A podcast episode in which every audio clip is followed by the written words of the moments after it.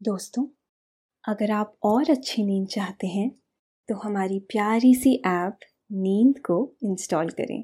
इस ऐप पर आपको एक्सक्लूसिव स्लीप स्टोरीज मिलेंगी।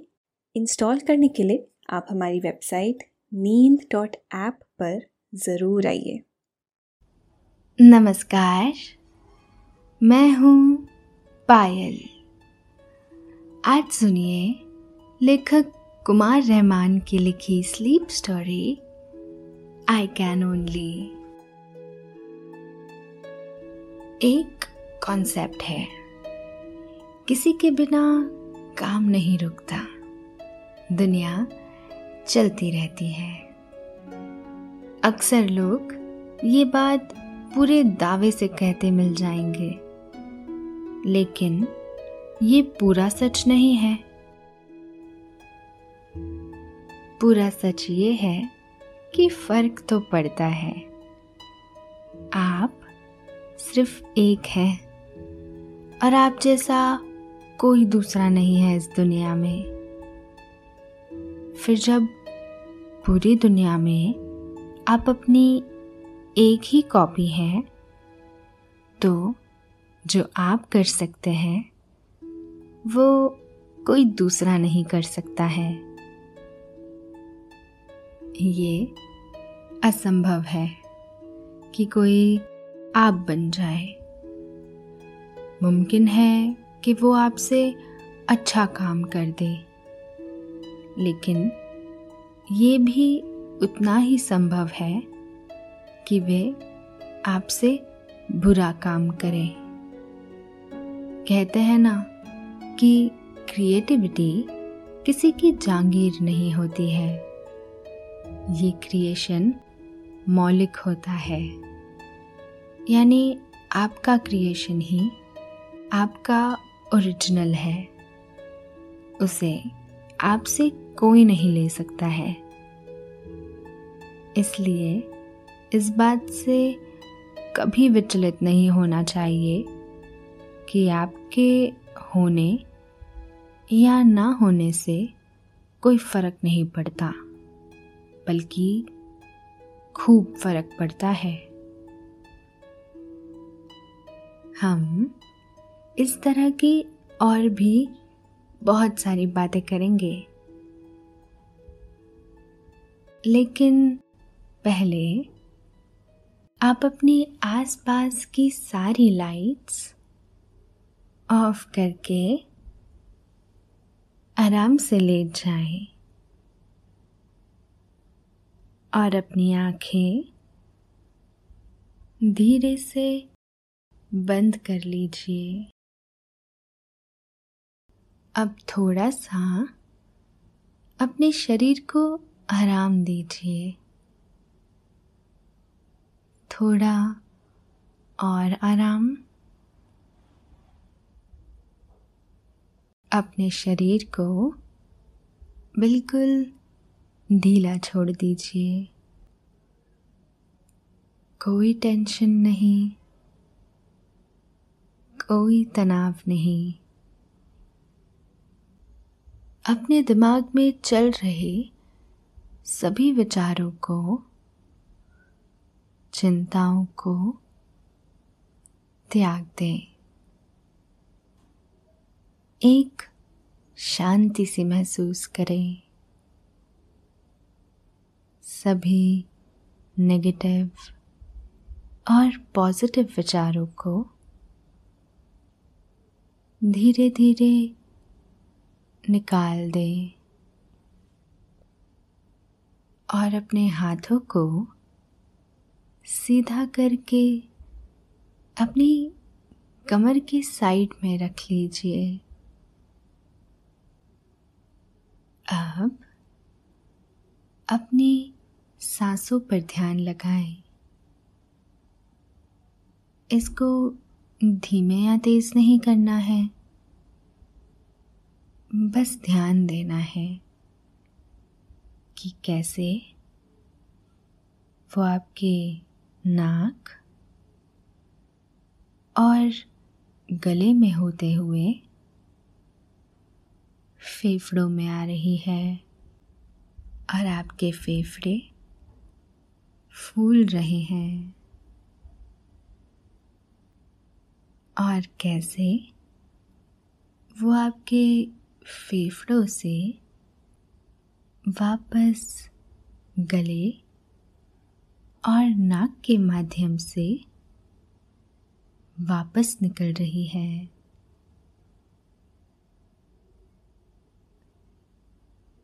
और आपके फेफड़े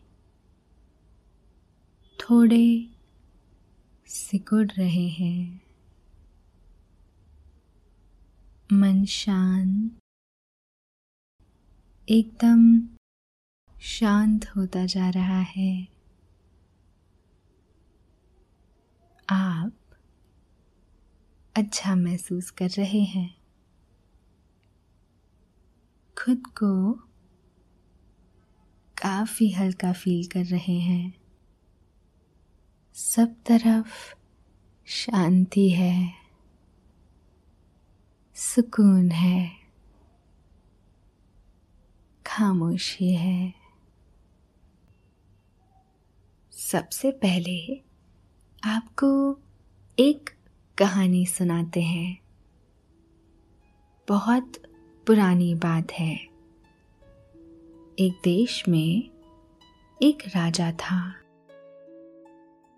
उसके राज्य में सभी बहुत खुशहाल थे। राजा सभी का ख्याल रखता था।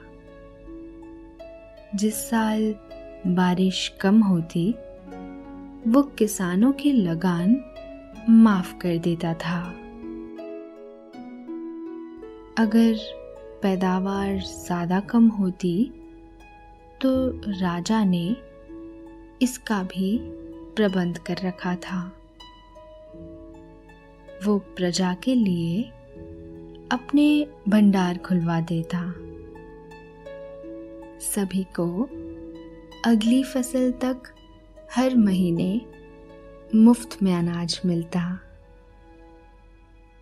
राजा का साफ़ कहना था कि अगर राजा लेता है तो उसका फ़र्ज़ है कि उसे अपनी जनता को लौटाना भी चाहिए। तभी ही कोई राजा कहलाने के लायक है। यही नहीं, राज्य में कहीं कोई भी विवाद होता और अगर स्थानीय न्यायविद उसे नहीं निपटा पाते तो वो फिर मामला राज दरबार में पहुँचता। राजा दोनों पक्षों की बात सुनते और उसके बाद मंत्री से मंत्रणा करते और फिर सटीक न्याय करते। फैसला सुनने के बाद दोनों ही पक्ष खुशी खुशी घरों को वापस चले जाते। राजा की ऐसी ही व्यवस्था से जनता खुशहाल थी। और जब जनता खुशहाल होती है तो राज्य भी खुशहाल होता है। क्योंकि देश नदी और पहाड़ों से नहीं, बल्कि लोगों से ही बनता है। राजा धीरे धीरे बूढ़ा होता जा रहा था। एक दिन उसने अपने मंत्री से कहा, अब राजकाज उसके बस का नहीं रहा। वो युवराज को राजपाट सौंपना चाहता है। मंत्री ने भी राजा से कहा कि वे भी उनके साथ ही अब राजकाज से मुक्ति चाहते हैं। इस पर राजा तैयार नहीं हुए। उन्होंने मंत्री से कहा, मंत्री जी, राज्य में जो भी खुशहाली है, उसमें आपका भी बराबर का योगदान है। मैंने जो भी किया, आपके मशवरे से ही किया। नतीजे आपके सामने हैं। मैं चाहता हूँ कि आप युवराज का भी इसी तरह से साथ दे। राजा के आदेश को मंत्री ने स्वीकार कर लिया। कुछ दिनों बाद ही राजा ने युवराज का भव्य राज तिलक कर दिया और खुद तपस्या करने के लिए जंगल की तरफ़ कूच कर गए। पिता के जाने के कुछ दिनों बाद ही युवराज ने मंत्री से कहा, मंत्री जी, अब आप भी बूढ़े हो रहे हैं। घर पर आराम कीजिए। मुझे आवश्यकता होगी तो मैं आपको बुलवा दूँगा। मंत्री ने नए राजा का आदेश सहर्ष स्वीकार कर लिया। और अगले दिन से राज दरबार में आना बंद कर लिया। दरअसल, युवराज अपने एक मित्र को मंत्री बनाना चाहता था। इसलिए उसने मंत्री से ये बात कही थी। मंत्री को हटाने के कुछ दिनों बाद ही उसने मित्र को अपना मंत्री नियुक्त कर लिया। नए मंत्री ने अपना समय राजा के साथ यारी और चाटुकारी में गुजारना शुरू कर दिया। धीरे धीरे इसका असर राज्य की व्यवस्था पर पड़ना शुरू हो गया। एक साल ऐसा हुआ कि बरसात के मौसम में बारिश ही नहीं हुई। नतीजे में फ़सल अच्छी नहीं हुई। लेकिन मंत्री ने राजा को लगान कम करने जैसी कोई सलाह नहीं दी। किसानों से पहले जितना ही लगान वसूला जाने लगा। जल्द ही जनता परेशान होकर त्राही त्राही करने लगी। राज्य के कुछ चरवाहे जंगल में अपने जानवर चराने जाते थे। पुराने राजा को राज्य की दुर्दशा के बारे में उनसे ही पता चला। राजा को अपनी जनता से बहुत प्यार था। वे वापस राजधानी की तरफ़ चल पड़े। महल में पहुंचकर उन्होंने युवराज को बुलाया और उनसे राज्य का हाल पूछा। युवराज ने उन्हें बताया कि सब कुशल है। तब बूढ़े राजा ने वापस आने का अपना प्रयोजन बताया। राजा की बात सुनकर युवराज को अपनी गलती का एहसास हुआ और उन्होंने पुराने मंत्री को अपने खास दरबारी से बुलवा भेजा। मंत्री जब महल में पहुँचे तो वहाँ उन्होंने बूढ़े राजा को व्याकुल बैठे पाया। उन्होंने कुशलक्षेम पूछी तो सारी बात सामने आ गई। तब राजा ने उनसे पुनः आग्रह किया कि वे राजकाज में युवराज को अपना पूरा सहयोग दे। राजा ने ये भी कहा कि उनका नहीं, बल्कि इस देश की प्रजा का आदेश है। राजा ने प्रजा के आदेश को सहर्ष स्वीकार कर लिया। और राजकाज में हाथ बटाने लगे। नतीजे में कुछ महीनों में ही राज्य में खुशहाली लौट आई। युवराज को भी ये फ़र्क बखूबी समझ आ गया। ये कहानी कुदरत के मौलिकता के नियमों को बताती है। कुदरत ने इस संसार में हर किसी को अपने आप में पूर्ण तो बनाया है, लेकिन उनमें भिन्नता भी रखी है। यही वजह है कि कोई किसी का विकल्प नहीं हो सकता है। हर किसी की अपनी सर्जनात्मकता है। क्रिएटिविटी है। इसलिए अपनी अहमियत पहचाने। जिस दिन आप अपने बारे में जान गए, उस दिन जीतने की आदत पड़ चुकी होगी, क्योंकि तब आप इस बात से विचलित नहीं होंगे कि आपके किसी टीम में न होने से फ़र्क नहीं पड़ता है। यकीन मानिए, किसी एक के न होने से बहुत सारा और बहुत सारी जगहों पर फ़र्क पड़ता है।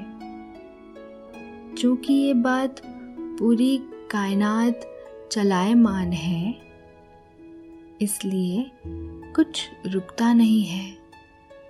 बस इसीलिए सारा फोकस इसी बात पर हो जाता है। और किसी की अहमियत पर चर्चा नहीं हो पाती। जो आप कर सकते हैं, वो कोई और नहीं कर सकता है। इसलिए ये बात बिल्कुल मत मानिए कि आपके किसी काम में शामिल न होने से फ़र्क नहीं पड़ेगा। इसे कुछ दूसरी बातों से भी समझा जा सकता है। पिछले तकरीबन 45 सालों में फ़िल्म शोले का रीमेक बनाने की कई बार कोशिश हुई। उस जैसी कई दूसरी फ़िल्में भी बनाई गई। लेकिन शोले आज भी अल्टीमेट बनी हुई है। 518 साल गुजरने के बाद भी दूसरी मोनालिसा नहीं बनाई जा सकी, जबकि तब से तकनीक ही नहीं। तमाम तरह के उम्दा रंग और बेहतरीन ब्रश आ गए हैं।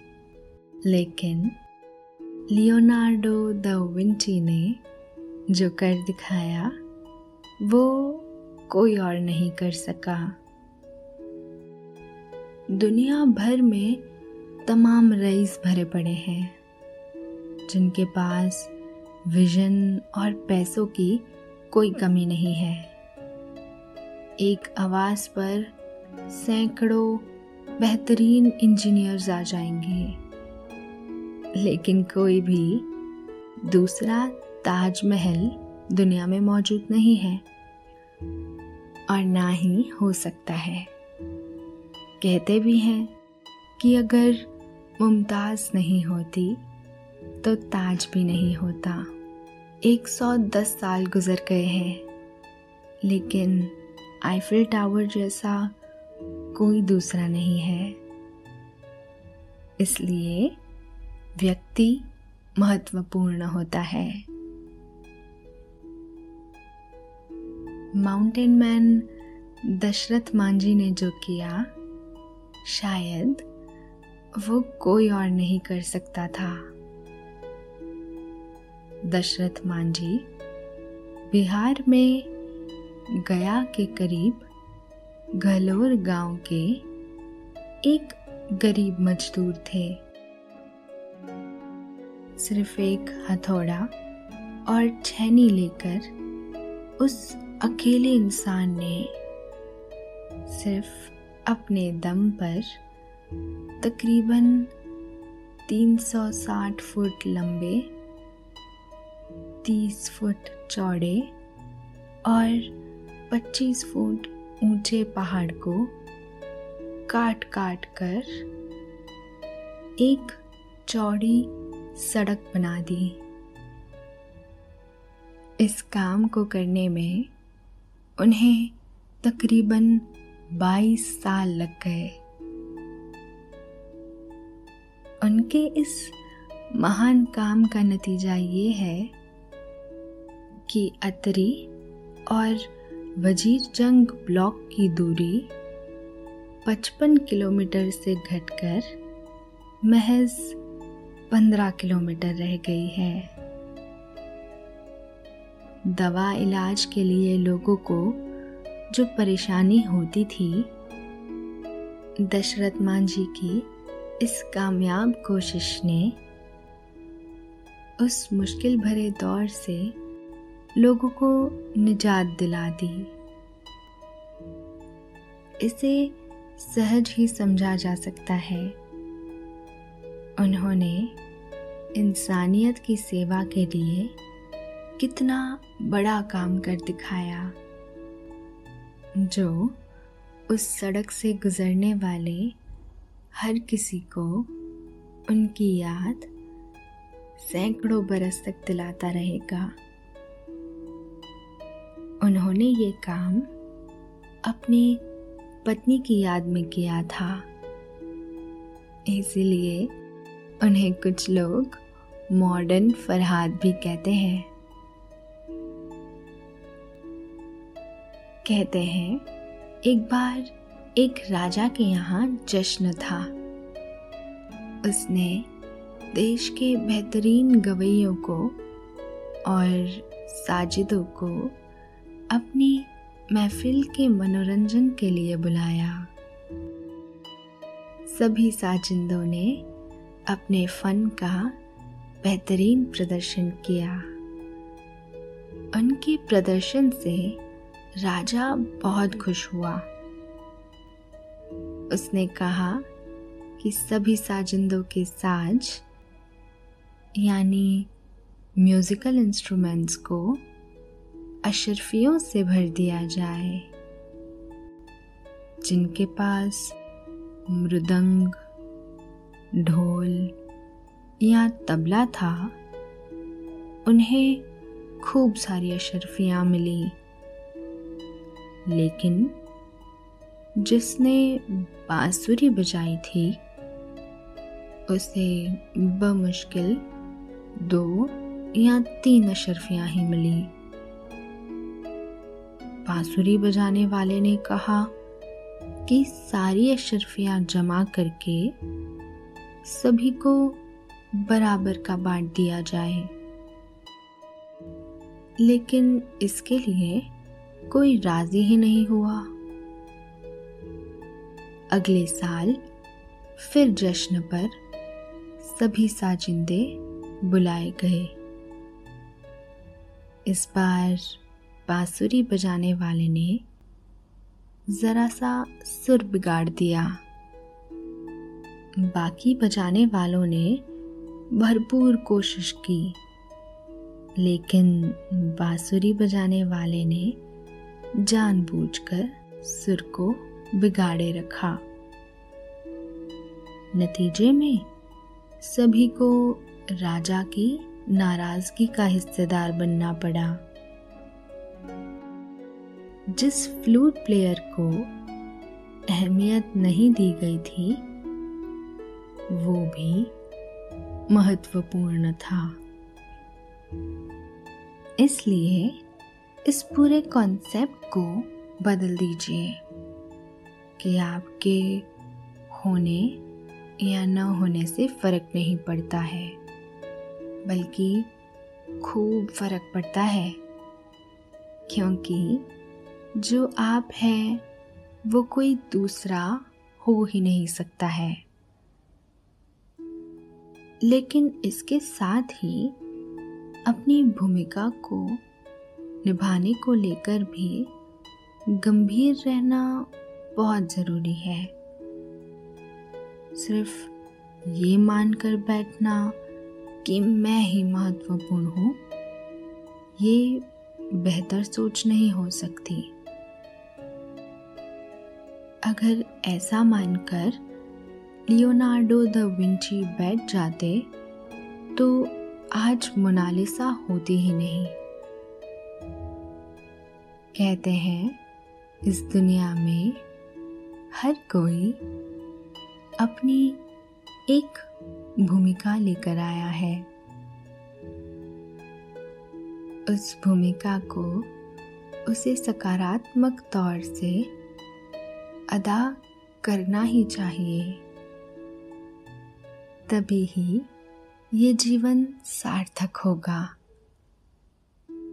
और साथ ही दुनिया भी सुंदर बनेगी। सिर्फ़ बैठे रहने से कुछ हासिल भी तो नहीं होना है। अभी आपने ये स्लीप स्टोरी सुनी, जो बताती है कि महत्वपूर्ण बने। साथ ही अपनी भूमिका तय करने के बारे में भी कहती है। अब आपके सोने का समय हो गया है। नींद पलकों के सिरहाने आकर बैठी है और हल्की हल्की ठपकी दे रही है। आपको बहुत अच्छा लग रहा है। हर तरफ़ छाए हुए सुकून ने आपको शांति से भर दिया है। आप पर नींद की खुमारी छाती जा रही है। आप काफ़ी रिलैक्स्ड फील कर रहे हैं। धीरे धीरे आप नींद की आगोश में समाते चले जा रहे हैं। समाते चले जा रहे हैं।